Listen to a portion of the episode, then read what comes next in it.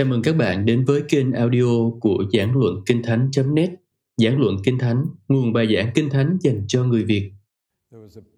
Có một vở kịch trên truyền hình Anh kể về câu chuyện Giáng sinh được chiếu năm ngoái. Và rắc rối là để Joseph tự hỏi cái người kia là ai nhỉ? Cái người đàn ông đó là ai? Để làm cho cái vở kịch trở nên kịch tính hơn.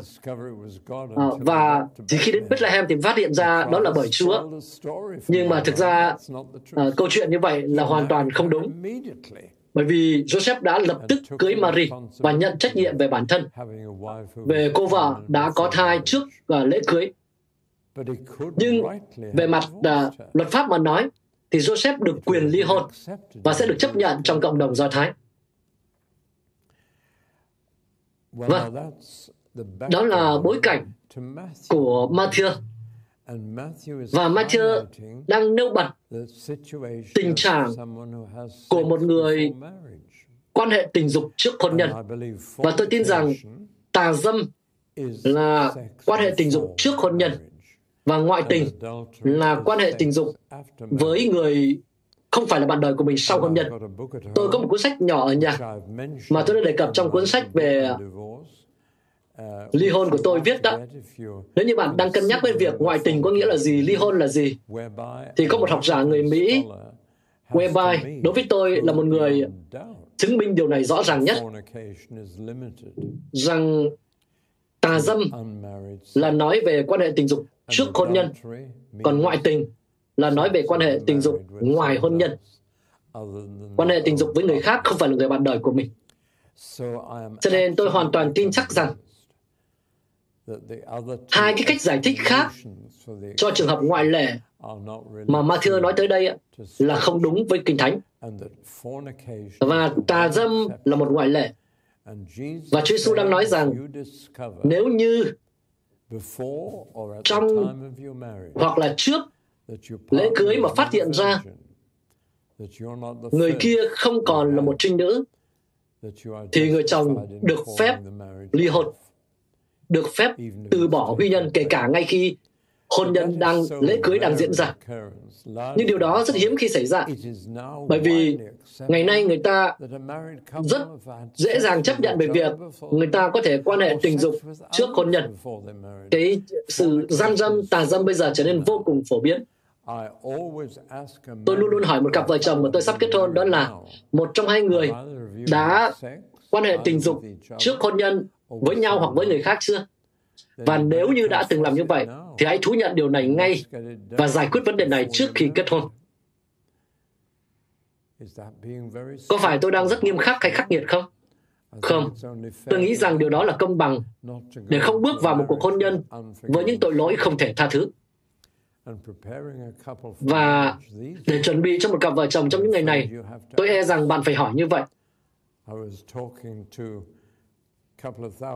Tôi đã nói chuyện với vài nghìn thanh niên trong một chiều Chủ nhật nọ, à, trong tuần trước thôi, về tình dục và tình dục trước hôn nhân. Và thực sự họ cần được nói điều này, cần được nghe điều này. Tôi những e rằng rất nhiều người giảng đạo có vẻ như ngại đề cập về chủ đề này và coi rằng đó là một chủ đề tế nhị. Đấng Christ đã không như vậy. Ngài đã đi thẳng vào vấn đề và Ngài nói rằng trừ trường hợp tà dâm, trừ trường hợp gian dâm, và trong trường hợp của Ngài có nghĩa là một điều gì đó đã xảy ra với chính cha mẹ trên đất của Ngài được ghi lại như tôi đã nói là Matthew đã ghi lại và trong cộng đồng Do Thái đã hiểu điều đó khi Matthew viết cho những tín đồ Do Thái uh, những tín đồ mới người Do Thái tôi hy vọng rằng uh, điều này ờ, có lý đối với bạn nhưng điều này có nghĩa là cái trường hợp ngoại lệ này không phải là lý do biện minh cho bất kỳ những cái trường hợp ly hôn nào đang diễn ra ngày nay. Tôi hầu như không biết có một cuộc ly hôn nào diễn ra ngày nay vì tội tà dâm theo cách đó. Nhưng đó là cách duy nhất hợp lý để hiểu điều Chúa Giêsu nói khi Ngài nói rằng những tội lỗi như gian dâm và ngoại tình. Và Phaolô nói những tội lỗi như gian dâm và ngoại tình.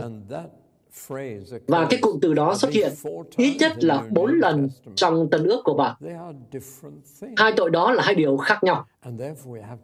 Và vì vậy, chúng ta phải tìm ra được ý nghĩa nào đó cho cả hai từ để khiến chúng trở nên khác nhau như vậy.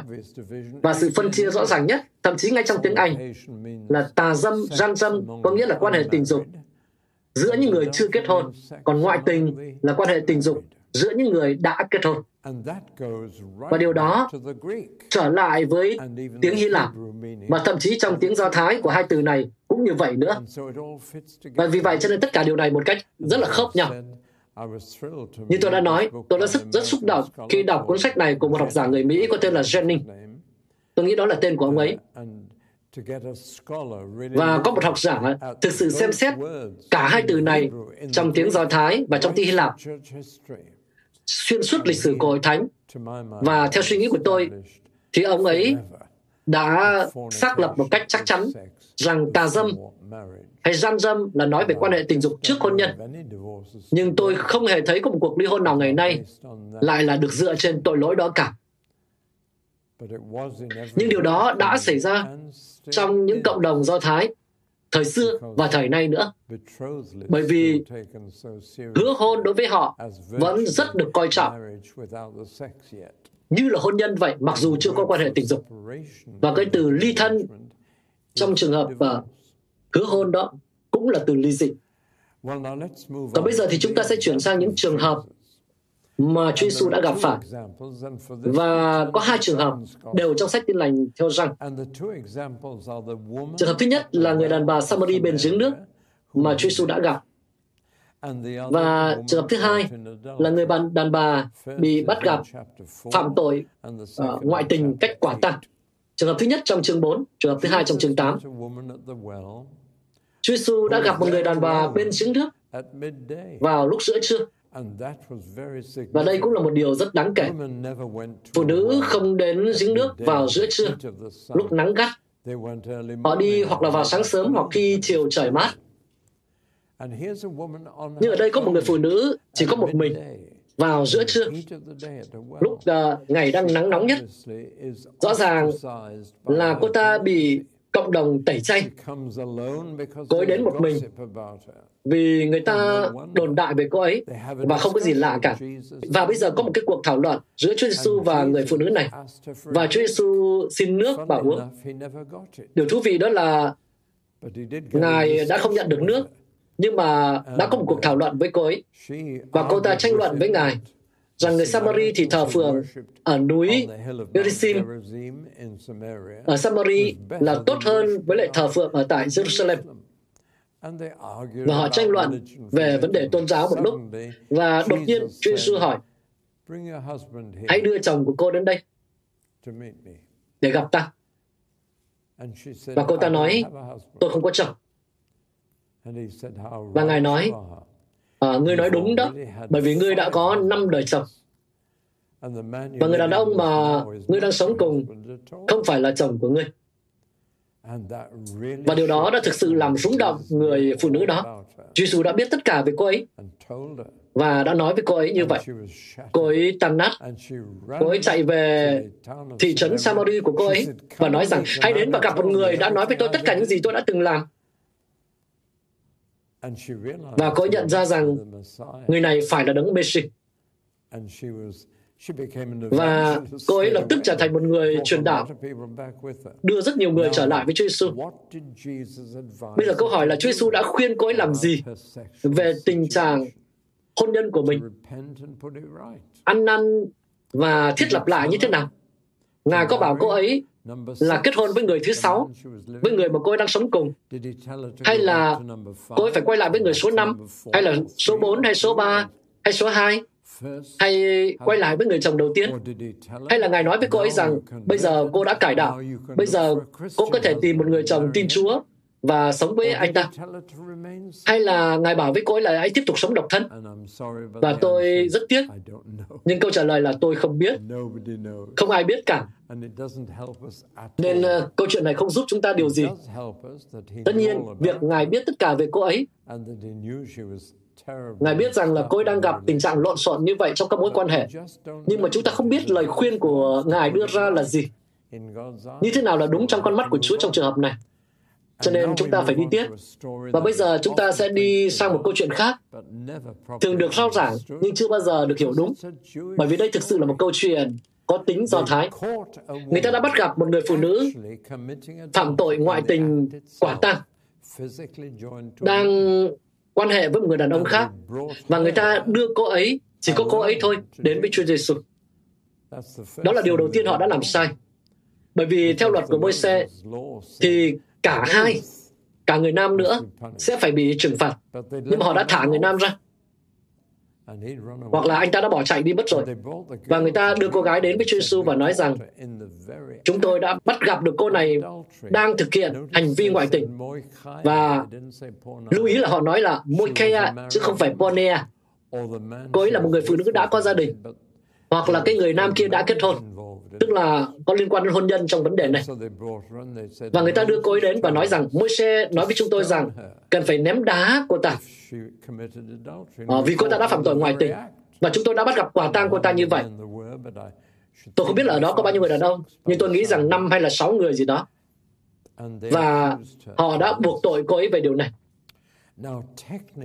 Về mặt uh, pháp lý mà nói, cô ta đáng lẽ phải bị ném đá, nhưng họ đưa cô ta đến với Chúa Giêsu chỉ để gài bẫy Ngài. Nếu như Ngài nói rằng cô ta phải bị ném đá, thì Ngài sẽ gặp rắc rối với người La Mã, vì người La Mã đã cấm người Do Thái thực hiện uh, tội tử hình. Còn nếu như Ngài không để cô bị ném đá, thì Ngài sẽ làm buồn lòng tất cả những người Do Thái. Vì như vậy, Ngài sẽ vi phạm luật của Môi-se. Đó là cái bẫy.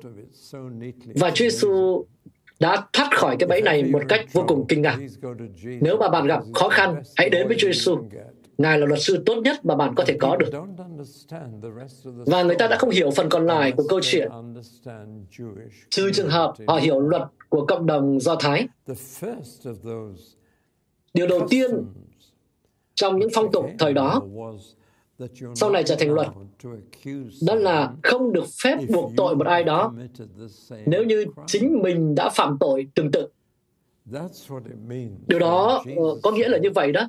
Khi mà Chúa Giêsu nói rằng hãy ném viên đá đầu tiên nếu như ai trong các ngươi không phạm tội là Ngài đang ám chỉ phạm tội ngoại tình. Bởi vì bạn sẽ không thể là nhân chứng cho phạm tội ngoại tình. nếu như chính bạn đã phạm tội ngoại tình. Ý tôi nói là nếu như chúng ta coi cái việc không có tội lỗi gì có nghĩa là phải hoàn hảo đó trước khi có thể trừng phạt người khác thì thật là nực cười, đúng không? Bởi vì sẽ không có cảnh sát nữa. Thậm chí không có thể cha mẹ nào có thể phạt một đứa bé. Bởi vì ai là người đủ hoàn hảo để phạt ai bây giờ? Đó là một cách giải thích nực cười. Nhưng mà người Do Thái sẽ không giải thích theo cách đó. Mà người Do Thái sẽ nói rằng họ có thể buộc tội cô ấy nếu như bản thân họ chưa từng ngoại tình. Và Chúa Giêsu đang nhắc họ về điều đó. Kết quả là họ bắt đầu bỏ đi. Những người lớn tuổi đi trước, họ đã phạm tội ngoại tình. Những người trẻ hơn ở lại và giả vờ như không có chuyện gì xảy ra. Nhưng mà họ đã phạm tội đó nữa. Và cuối cùng, chính họ cũng bỏ đi. Và cuối cùng, Chúa Giêsu ngừng làm một cái việc Ngài đang làm. Việc Ngài đang làm đó là bằng ngón tay của mình, Ngài viết trên đất. Ngài đã viết gì trên đó? Một người Do Thái sẽ cho bạn biết. Một người ngoại nói là, ồ, đó chắc là để đánh lạc hướng thôi, để khiến họ không nhìn vào phía cô gái kia nữa thôi. Giải thích thế là vớ vẩn. Khi viết bằng ngón tay, Ngài đang nhắc nhở họ rằng 10 điều răn đã được viết bằng ngón tay của Đức Chúa Trời. Thực ra, Ngài đang đưa ra một tuyên bố rằng Ngài đã viết điều đó. Bất kỳ người Do Thái nào cũng biết điều đó, rằng 10 điều răn đã được viết bằng ngón tay của Đức Chúa Trời trên bảng đá. Và đây, Chúa Giêsu dùng ngón tay viết trên đất. Tôi đang đoán, nhưng tôi khá chắc chắn rằng Ngài đang viết người chớ phạm tội ngoại tình. Và Ngài nói rằng ta viết điều đó, cha ta đã viết điều đó. Điều đó đã được viết ra. Nhưng mà cách nghĩ của người Do Thái sẽ cho bạn biết điều đó. À, nhiều người giảng đạo người ngoại không đọc điều này theo cặp kính của người Do Thái. Nhưng nếu như mang cặp kính của người Do Thái thì bạn sẽ hiểu tất cả những điều này. Và rồi Ngài nhìn lên và nói rằng tất cả những người tố cáo người ở đâu? Bởi vì luật Do Thái nói rằng phải có ít nhất là hai hoặc ba nhân chứng để có thể truy tố trước khi có một vụ án trước tòa.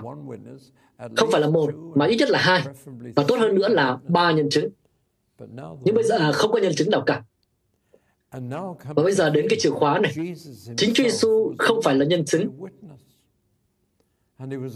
Và Ngài lại là người duy nhất nữa. Vì vậy, Ngài cũng không thể lên án cô gái này. Bạn thấy Ngài đã khéo léo như thế nào không?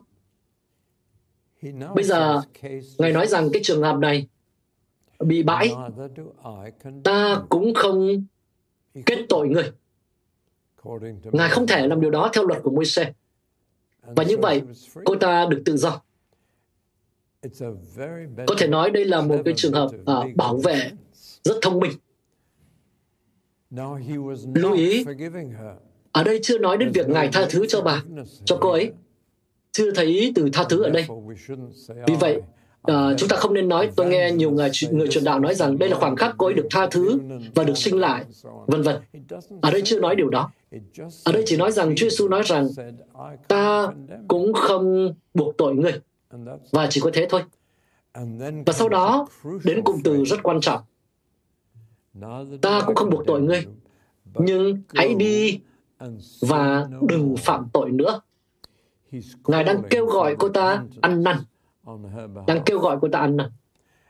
Và ăn năn có nghĩa là ngừng phạm tội. Ngài đang kêu gọi cô ấy kết thúc cái mối quan hệ kia một lần và mãi mãi. Và điều rất thú vị đó là một lần nữa cái thì trong tiếng Hy Lạp này là thì hiện tại tiếp diễn. Ngài đang bảo cô ấy rằng phải ngừng lại, dừng lại cái thói quen đó. Cô ấy đã làm điều này không phải chỉ một lần, mà có lẽ đã thường xuyên làm điều này. Đã thành thói quen. Và phiên bản Kinh Thánh và quốc tế mới đã nắm bắt được thì của động từ và đã dịch như thế này là hãy từ bỏ đời sống tội lỗi của người. Cô ấy không phải là người thỉnh thoảng uh, mới phạm tội này, mà cô ấy thường xuyên phạm tội này. Với cùng một người hay là với nhiều người khác nhau chúng ta không biết. Cô ấy có thể đã ở với một người, một người đã có gia đình, hoặc có thể với nhiều người đã kết hôn. Có lẽ là xác suất cao hơn. Nhưng Ngài nói rằng, hãy dừng cuộc sống tội lỗi của ngươi, hãy chấm dứt lối sống ấy, hãy từ bỏ, hãy chấm dứt mối quan hệ. Vì đó là ngoại tình. Đó là điều rất quan trọng. Đúng là phần này của Kinh Thánh không có ở trong tất cả mọi bản thảo đầu tiên của Tân ước. Và bạn sẽ tìm thấy một ghi chú nho nhỏ ở dưới trang về điều đó rằng câu chuyện này không có trong một số những cái bản thảo sớm nhất. Tuy nhiên, điều này đúng với tinh thần của Chúa Giêsu. Đó chắc cũng là điều mà Ngài sẽ làm. Và vì điều này có trong Kinh Thánh ngày nay, cho nên tôi chấp nhận điều này như là sự thật. Vâng, đó là hai trường hợp về việc phải làm gì khi bị bắt gặp trong một mối quan hệ. Vâng, đó là những trường hợp cho biết điều cần phải làm gì đối với một người ở trong một cái mối quan hệ ngoại tình hoặc là liên tục ở trong mối quan hệ ngoại tình. Và vì đó là cách Chúa Giêsu mô tả việc uh, tái hôn và ly hôn. Nên trong trường hợp này, Ngài đã nói với chúng ta biết điều gì cần phải làm về điều đó. Vì thời gian trôi rất nhanh, cho nên tôi sẽ phải chuyển sang điều mà Phaolô nói về điều này. Trước tiên, Phaolô nói gì trong Roma chương 7?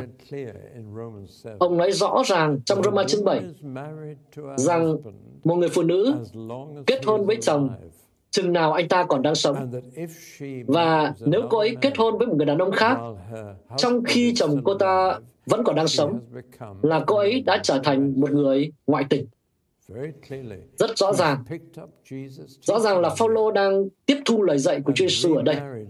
Và việc tái hôn khi người bạn đời của bạn cũ vẫn còn đang sống thì là một hành vi ngoại tình. Và Phaolô hết lòng đồng ý với điều đó. Nhưng bây giờ chúng ta chuyển sang chương 7 của Corinto thứ nhất. Trong đó, có một số người đã đặt căn cứ thứ hai để ly dị dựa trên phân đoạn này. Có một cái bản tuyên xưng, bản tín điều được gọi là bản tuyên xưng Westminster. Đó là bản tín điều của tất cả các uh, trưởng lão và tất cả các nhà thần học cải cách. Và trong bản đó có nói rằng có hai lý do để ly dị và tái hôn. Thứ nhất là tà dâm, mà họ nói là ngoại tình. Và họ tìm một lý do khác nữa trong thư Phaolô gửi cho người Corinto trong chương 7. Trong hai từ rất nhỏ, không bị ràng buộc. Và điều này đã trở thành quan điểm của người tin lành đối với ly hôn và tái hôn. Ngày nay điều đó được uh, phép trong rất nhiều hội thánh tin lành dựa trên một trong hai cơ sở này. Tôi đã cố gắng chứng minh cho bạn rằng cái cơ sở về việc sự tà dâm là hoàn toàn không chính đáng và vì vậy tôi không tin điều đó. Nhưng tôi thường bị người ta dùng bản tuyên xưng Westminster để phản đối điều này và tôi chỉ cho họ thấy rằng là Chúa Giêsu là đấng không khoan nhượng. Vậy bây giờ chúng ta hãy xem Corinto thứ nhất chương 7. Paulo ở đây có nói một số điều. Và điều thú vị là lần đầu tiên được đề cập đến ly hôn hoặc ly thân cùng một từ. Thì Paulo nói rằng tôi đang trích lời của Chúa. Cái này không phải từ tôi mà là từ Chúa. Và ý của ông nói về Chúa Giêsu. Và ông nói một cách dứt khoát như thế này là người chồng không được rời vợ của mình. và người vợ không được rời khỏi chồng của mình. À, điều này rất rõ ràng. nhưng mà giữa hai câu đó thì có câu thứ ba. mà trong kinh thánh của bạn và của tôi nói thế này. Nhưng nếu như cô ấy đã ly thân thì hãy sống độc thân hoặc là giải hòa với người bạn đời cũ của mình. Trên thực tế, thì cái thì của động từ đây đã được dịch sai. Điều này thực sự nói rằng nếu cô ấy đã ly thân rồi, đã ly hôn rồi, thì cô ấy tiếp tục sống độc thân hoặc là hòa giải với chồng cũ của mình. Nói cách khác, tái hôn không phải là một sự lựa chọn. Và đây Phaolô đang nói về trường hợp một người vợ đã ly hôn sau khi trở thành người tin Chúa và vì bây giờ cô là người tin Chúa rồi, cô ấy nghĩ rằng cô có thể tái hôn. Trên thực tế, việc cải đạo không thay đổi cái tình trạng trạng thái đã kết hôn của bạn. Một số người nói rằng là ly hôn và tái hôn trước khi cải đạo thì có thể bỏ qua, có thể được tha thứ. Và người đó bây giờ được tự do như một tạo vật mới để tìm một người vợ hoặc một người chồng theo Chúa. Không, điều đó không đúng. Bất kỳ một cái hợp đồng nào mà bạn đã ký vào trước khi cải đạo không bị hủy bỏ, chỉ bởi vì bây giờ Chúa Giêsu đã trả hết nợ cho bạn. Nếu như bạn thế chấp chẳng hạn ngôi nhà của mình trước khi cải đạo, trước khi tin Chúa. Và sau đó bạn nói rằng, oh, hallelujah, Chúa Giêsu đã trả hết nợ cho tôi rồi. Và cho nên tôi không còn nợ bất kỳ ai một điều gì nữa, không còn nợ hiệp hội nhà đất điều gì nữa. Bạn cứ thử đi. Và bạn sẽ rất nhanh chóng được thông báo rằng cái sự cải đạo của bạn có thể ảnh hưởng trên đời sống thuộc linh của bạn, nhưng không hủy bỏ các hợp đồng mà bạn đã ký trước đó và hôn nhân của bạn mà bạn đã ký trước đó nữa. Nếu như bạn kết hôn khi bạn cải đạo thì sau đó bạn vẫn là người đã kết hôn. Nếu như bạn ly hôn trước khi cải đạo thì bạn vẫn là người đã ly hôn. Nếu bạn độc thân trước khi cải đạo, bạn vẫn còn là người độc thân. Sự cải đạo không thay đổi trạng thái hôn nhân của bạn. Nhưng tôi nghe rất nhiều người giảng đạo nói rằng bây giờ bạn đã cải đạo rồi, bạn có thể quên đi cái cuộc ly hôn trước kia, hôn nhân trong quá khứ đi. Và đó là con người cũ, bây giờ bạn đã kết thúc chuyện đó rồi, đừng tin điều đó. Nên ở đây Phaolô đang nói rằng nếu như khi bạn đến với Chúa và bạn đã ly dị rồi, bạn không còn lựa chọn nào khác ngoài việc tiếp tục sống độc thân hoặc là hòa giải với người bạn đời cũ của mình. Đó là hai lựa chọn duy nhất. Bây giờ, cái câu là chủ đề của rất nhiều cuộc tranh luận là câu này. Ở đây, Paulo đang nói về những cuộc hôn nhân khác nhau và ông nói rằng giả sử có một cuộc hôn nhân giữa một người tin và một người không tin. Chúng ta cứ giả sử rằng người vợ là một người tin Chúa, còn người chồng thì chưa. Đây là tình huống mà lẽ ra không nên xảy ra. Bởi vì Kinh Thánh nói rõ ràng rằng một người tin Chúa chỉ có thể kết hôn với một người cũng tin Chúa. Nhưng mà có nhiều hôn nhân hỗn hợp đang diễn ra. Trong đó có một người tin, người kia chưa tin. Tất nhiên, một số trường hợp uh, là do hai người đã kết hôn rồi và sau đó một trong hai người tin Chúa. Thì đây là một cái cuộc hôn nhân hỗn hợp nhưng mà hoàn toàn hợp pháp. Nhưng mà có rất là nhiều những trường hợp hôn nhân hỗn hợp bất hợp pháp khi một người vợ hoặc người chồng tự thuyết phục bản thân rằng là mình sẽ thay đổi chồng sau khi kết hôn đó là một quyết định chết người không chỉ trong đức tin mà còn trong mọi khía cạnh khác nữa chờ đợi người bạn đời sẽ thay đổi sau khi kết hôn tôi còn nhớ chuẩn bị cho một cặp đôi cho hôn lễ. Và đang khi chuẩn bị như vậy thì cô gái chỉ vào quần áo của chàng trai và nói rằng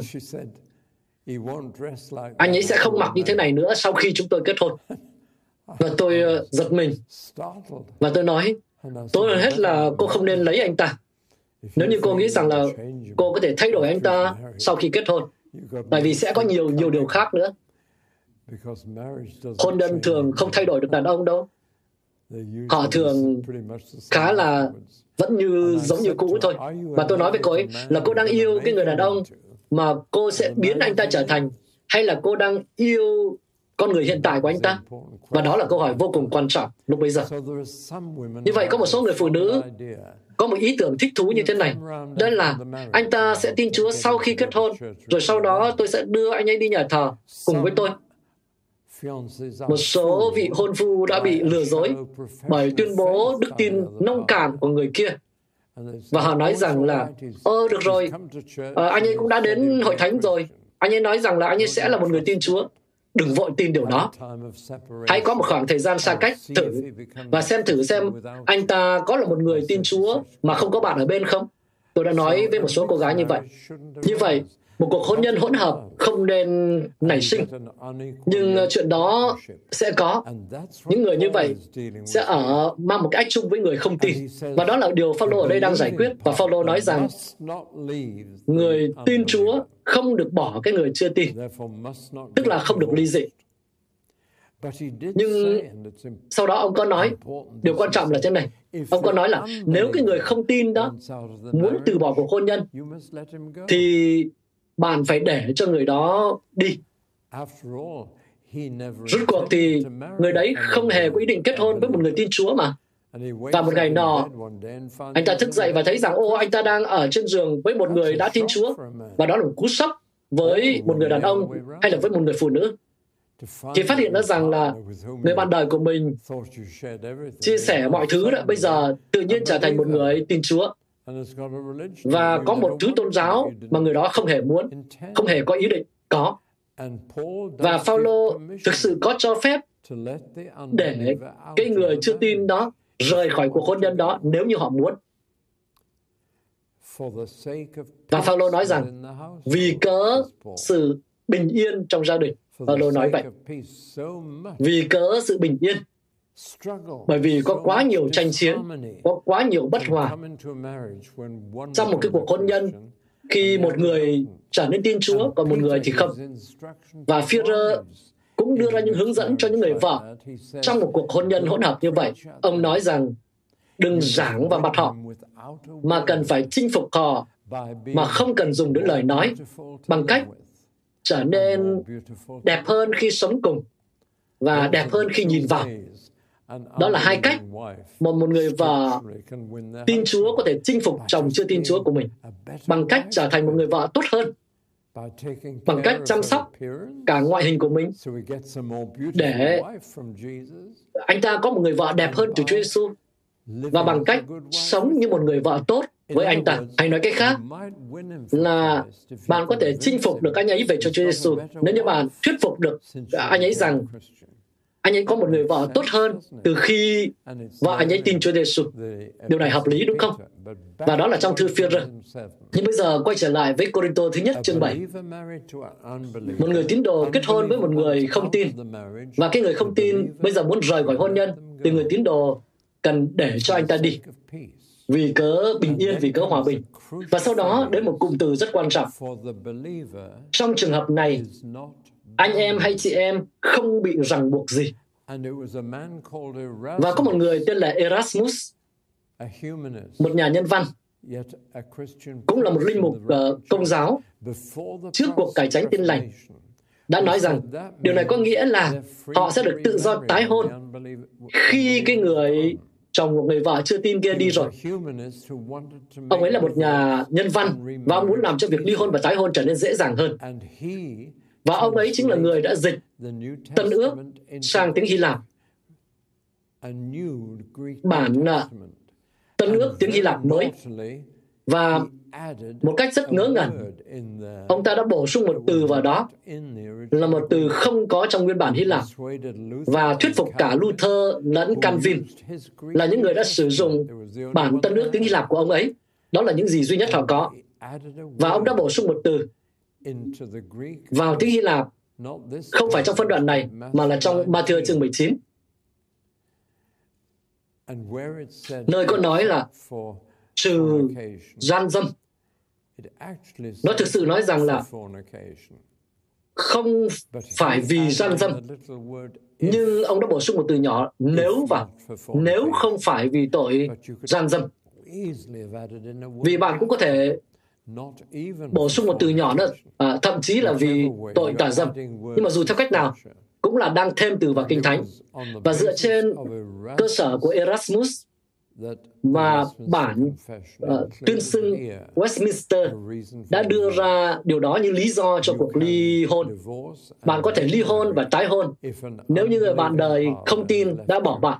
Và đây là sự dạy dỗ vẫn còn phổ biến trong nhiều hội thánh. Và điều đó dễ dàng được biến thành. Kể cả là nếu như một tín đồ bỏ đi chồng hoặc vợ là tín đồ bỏ đi đấy, bạn thì có thể ly dị và tái hôn.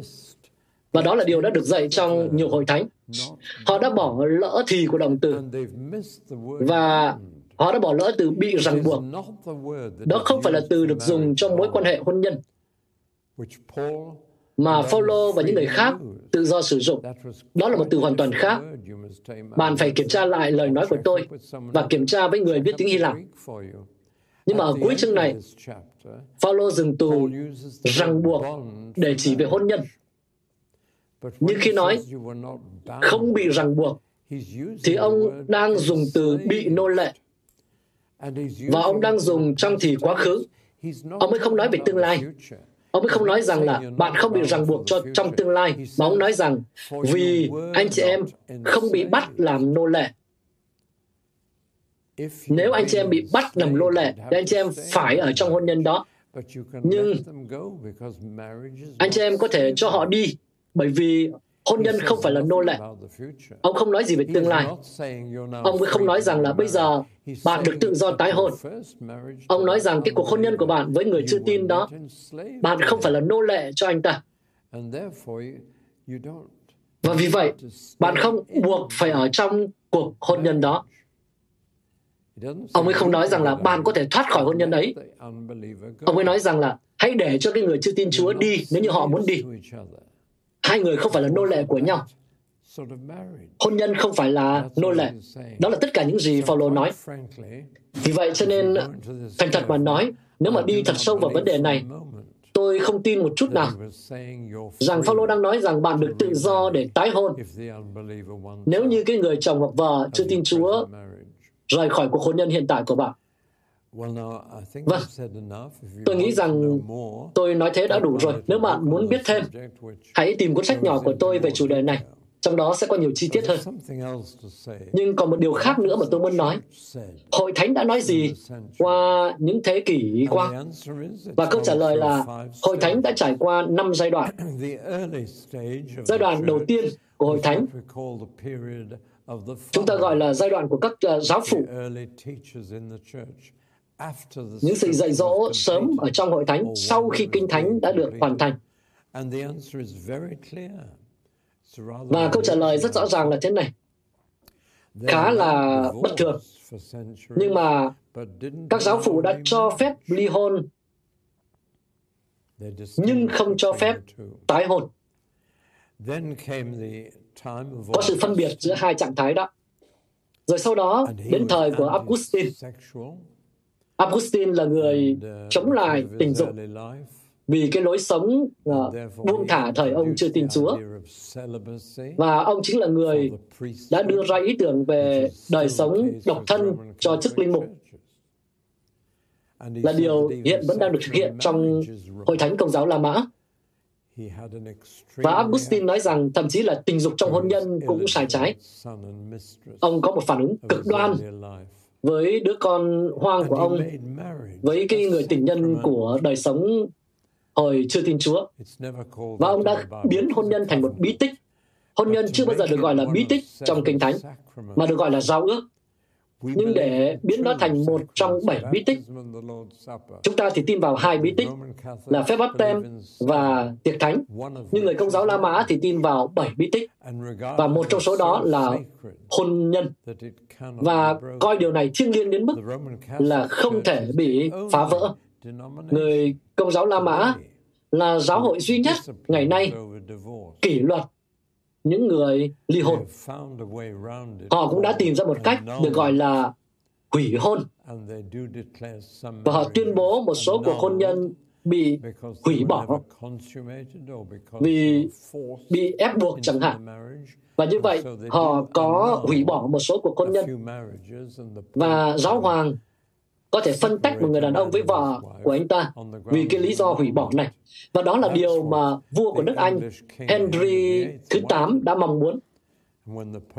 Và khi giáo hoàng không cho phép, thì Henry số 8 đã tự đặt mình làm người đứng đầu hội thánh Anh Quốc và đã hủy bỏ tất cả các tu viện công giáo ở tại Anh. Đó là một câu chuyện thật là kỳ lạ. Hội thánh Anh Quốc hay là Anh giáo đã ra đời từ cuộc ly hôn đó và tôi e rằng đã có một cái vết nứt từ nền móng và sớm hay muộn nó cũng sẽ đi đến đỉnh. và đó là điều đang xảy ra ngày nay. Giáo hội anh quốc đang bị chia rẽ về vấn đề đạo đức tính dục. bởi vì một cái giáo hội được sinh ra từ một cuộc ly hôn. ngay cái móng đã có một cái vết nứt như vậy rồi. và điều này sớm hay muộn cũng sẽ được lộ lên trên Chúa không vội phải không? Giai đoạn thứ ba là giai đoạn uh, trung cổ. Khi đó, hôn nhân đã là một bí tích và chỉ có thể bị hủy bỏ trong một số lý do, theo một số lý do nhất định. Rồi sau đó là đến cuộc cải cách tin lành và phiên bản tân ước của Erasmus. Trong đó ông đã bổ sung cái từ nếu vào và điều đó đã tô màu cho tất cả các hội thánh tin lành. Họ hướng tới xu hướng uh, của Luther hoặc Calvin để cho phép ly hôn và tái hôn. Bản tuyên xưng Westminster cũng cho phép ly dị và tái hôn dựa trên hai lý do là ngoại tình mà họ nói rằng Chúa Giêsu đã cho phép hoặc là một người bỏ đi như là Phaolô đã nói tôi đã cố gắng cho bạn thấy rằng cả hai điều đó đều không đúng với kinh thánh. Nhưng nhiều cơ đốc nhân đã chấp nhận bản tuyên xưng Westminster. và nhìn chung thì họ đã coi rằng đó là hai lý do để có thể có ly hôn và tái hôn. Đối với hội thánh hiện đại, hội thánh Anh giáo đã tìm ra cách để đi vòng qua điều này và họ ban phước cho những cuộc tái hôn nhân danh của Chúa Giêsu. Họ không cử hành hôn phối, nhưng họ ban phước cho hôn nhân. Đối với tôi thì đây có vẻ như là đỉnh cao của sự mâu thuẫn, nhưng đó là điều mà giáo hội Anh giáo đã làm. Còn các hội thánh tự do nói chung đã coi là một vấn đề khá tương đối, đã tùy theo từng tình huống mà đưa ra phán quyết của mình. Và điều này à, được giới thiệu bởi một nhà thần học có tên là Fletcher, ông đưa ra khái niệm gọi là đạo đức tình huống. Trong đó, bạn bắt đầu không phải với những nguyên tắc mà bắt đầu bằng những tình huống và quyết định là trong tình huống đó đâu là điều cần phải làm theo lẽ yêu thương nhất. Đối với Fletcher, tình yêu là nguyên tắc duy nhất, tuyệt đối duy nhất. Và do đó bạn sẽ tự hỏi là đâu là điều theo lẽ yêu thương duy nhất, tốt nhất cần phải làm trong tình huống này. Và ông gọi đó là cơ đốc giáo, và nhiều hội thánh đang làm theo điều đó. Người giám lý, hội giáo đoàn, người Baptist, một số uh, hội thánh Baptist làm theo kiểu này. Nhưng đó là đạo đức tình huống. Nhiều hội thánh Anh Quốc ngày nay có hội thảo phục hồi sau ly hôn. Họ tìm cách giúp những cái người đã ly hôn đối phó với mất mát của mình và đương đầu với cuộc sống sau ly hôn. Ly hôn nhiều khi còn tệ hại hơn cả tăng gia đối với một số trường hợp. Bởi vì nếu như người chồng hoặc người vợ đã qua đời thì họ có thể đôi khi người ta đương đầu được với điều đó bởi vì đó là cái điều mà chuyện đã rồi không thể nào làm lại được nhưng nếu như một người chồng đã ly hôn người vợ đã ly hôn biết rằng người kia vẫn còn đang sống hoặc đang sống với một người nào đó khác thì đây là một trải nghiệm vô cùng đau đớn. Vì vậy cho nên có các cái hội thảo phục hồi sau ly hôn và nhiều hội thánh tin lành cũng tổ chức những cái hội thảo như thế này. Rất không may, một phần của cái những hội thảo đó dạy rằng là bây giờ bạn được tự do để cưới người khác. Và theo tôi, đó là điều đi ngược lại với sự dạy dỗ của Chúa Giêsu. Và trong một hội thánh gần chúng tôi mà chúng tôi có tham gia, có một cái cuộc hội thảo phục hồi sau ly hôn được tổ chức bởi một cặp vợ chồng là hai người đều đã ly hôn trước đây. Thật là khó tin. Và như vậy, điều cuối cùng, trong một hay hai phút cuối cùng, chúng ta nên nói gì đây? Chúng ta không nên làm việc theo tiền lệ. Nếu chúng ta biết Chúa Giêsu đã nói gì với người phụ nữ bên giếng nước, thì chúng ta có thể đã có tiền lệ. Và người ta muốn tôi viết một cuốn sách thật dày về mọi tình huống có thể xảy ra. Và chúng ta nên làm gì? Nhưng mà tôi sẽ không viết cuốn sách như thế. Bởi vì tiền lệ không phải là cái thứ để chúng ta viên vào. Vì mỗi một tình huống đều rất khác nhau. Thật đáng kinh ngạc về nhiều những cái tình huống rắc rối mà người ta có thể rơi vào trong khía cạnh này. Điều chúng ta cần làm là làm việc theo nguyên tắc và áp dụng các nguyên tắc vào các tình huống chứ không phải là giải quyết từng tình huống một cách riêng lẻ. và nói rằng điều theo lẽ yêu thương nên làm nhất là gì? nhưng mà áp dụng những nguyên tắc của kinh thánh vào những tình huống và chỉ có bốn nguyên tắc thế này. Thứ nhất là nguyên tắc tội lỗi ngoại tình là tội lỗi. Hãy gọi đúng tên của nó như vậy. Thứ hai nguyên tắc tha thứ. Ly hôn không phải là tội lỗi không thể tha thứ. Tái hôn cũng vậy không phải là tội lỗi không thể tha thứ. Cả hai đều có thể được tha thứ. Nhưng nguyên tắc thứ ba là nguyên tắc ăn năn và đó là nguyên tắc. thực sự trở nên rất khắc nghiệt và tàn nhẫn trong cách nhìn của một số người. Nguyên tắc của sự ăn năn là bạn phải ngừng phạm tội. Tức là bạn sẽ phải rời bỏ mối quan hệ đó ngay cả khi đã tái hôn. Và ngay khi tôi nói điều này, thì một số người sẽ nói rằng, thế nếu họ đã có con rồi thì sao? Bạn đã nghĩ như vậy chưa? Thật là buồn cười. Nhưng mà những người quan tâm đến con cái trong trường hợp tái hôn và thôi không tiếp tục ở trong hôn nhân nữa dường như họ đã không quan tâm đến những đứa trẻ bị bỏ lại trong trường hợp ly dị tại sao họ không quan tâm đến những đứa trẻ ngay lúc bấy giờ? Họ dường như đặt câu hỏi về cuộc tái hôn. Thế nhưng mà tất cả những đứa trẻ đã bị tổn hại nghiêm trọng. Do ly hôn thì sao? Việc cha mẹ chia tay là điều vô cùng tai hại đến cả cuộc đời của con cái, kể cả là khi con cái gặp cả cha và mẹ thường xuyên thì cái tổn hại đã được gây ra và cái khả năng để con cái khi họ kết hôn đó cũng sẽ ly hôn là rất cao điều này dường như truyền lại cho thế hệ kế tiếp vậy. Và đời sống tinh thần và tình cảm của đứa trẻ đã bị tổn hại trong suốt phần đời còn lại bởi cuộc ly hôn của bố mẹ khi chúng còn là những đứa bé. Cái tổn hại là khổng lồ. Bất kỳ một bác sĩ tâm lý nào cũng sẽ nói với bạn điều đó. Bất kỳ một nhà tâm lý nào có thể nói như vậy. Và những con số thống kê đã chứng minh điều đó.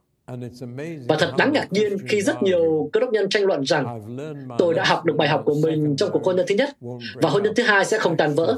Nhưng mà thực ra thống kê cho biết là cuộc hôn nhân thứ hai có khả năng tan vỡ nhiều hơn và cuộc hôn nhân thứ ba còn có khả năng cao hơn nữa tan vỡ. Để rồi cuối cùng trở nên giống như Elizabeth Taylor vậy. Hôn nhân trở thành một hay là ly hôn trở thành một thói quen. Và tất cả các số liệu thống kê đều chứng minh quan điểm của Chúa Giêsu về ly hôn và tái hôn. Và nếu như bạn đã tái hôn và vì vậy cho nên sống trong tình trạng ngoại tình, tôi chỉ có thể nói với bạn không phải theo ý kiến cá nhân, nhưng mà trên cách hiểu của tôi về thẩm quyền của Chúa Giêsu là phải chấm dứt đời sống tội lỗi của bạn. Hãy ra khỏi hôn nhân ấy. Hãy tìm mọi cách có thể để chăm sóc hết sức cho con cái của mình, yêu thương chúng, nhưng mà phải thoát ra khỏi mối quan hệ ngoại tình. Nguyên tắc thứ tư là sự kỷ luật trong hội thánh rằng hội thánh phải giúp đỡ để đi theo tiêu chuẩn của Chúa Giêsu. Nhưng trên thực tế hội thánh đang không làm được như vậy. Hội thánh ngày nay không kỷ luật, không môn đệ hóa người ta, không dạy họ giữ những điều răn mà Chúa Cứu Thế đã truyền. Hội Thánh ngày nay đang bỏ qua điều này, bởi vì điều này bây giờ đang trở nên vô cùng phổ biến. Tôi hy vọng rằng điều này chưa phổ biến ở tại Singapore. Tôi không biết nữa, bạn có thể cho tôi biết sau. Nhưng nó sẽ trở nên như vậy. Chừng nào chủ nghĩa thế tục, tự do càng chiếm lĩnh xã hội, thì hôn nhân càng có xu hướng trở thành một hợp đồng, chứ không phải là một giao ước. Và khi đó chúng ta sẽ gặp rắc rối. Xin đừng lặp lại những gì Hội Thánh Anh Quốc đã làm và làm mất đi tiếng nói tiên tri cho thế giới này là tiếng nói đại diện cho Chúa Giêsu Christ cho thế giới. Các bạn vừa nghe xong bài giảng được phát trên kênh audio của giảng luận Kinh Thánh kênh nhằm cung cấp cho các tín hữu và tôi tớ Chúa người Việt những bài giảng chọn lọc của các diễn giả kinh điển trong những thời đại khác nhau. Để biết thêm thông tin về chúng tôi, xin vui lòng truy cập trang web giảng luận kinh thánh.net. Xin chào và hẹn gặp lại các bạn trong những bài giảng tiếp theo.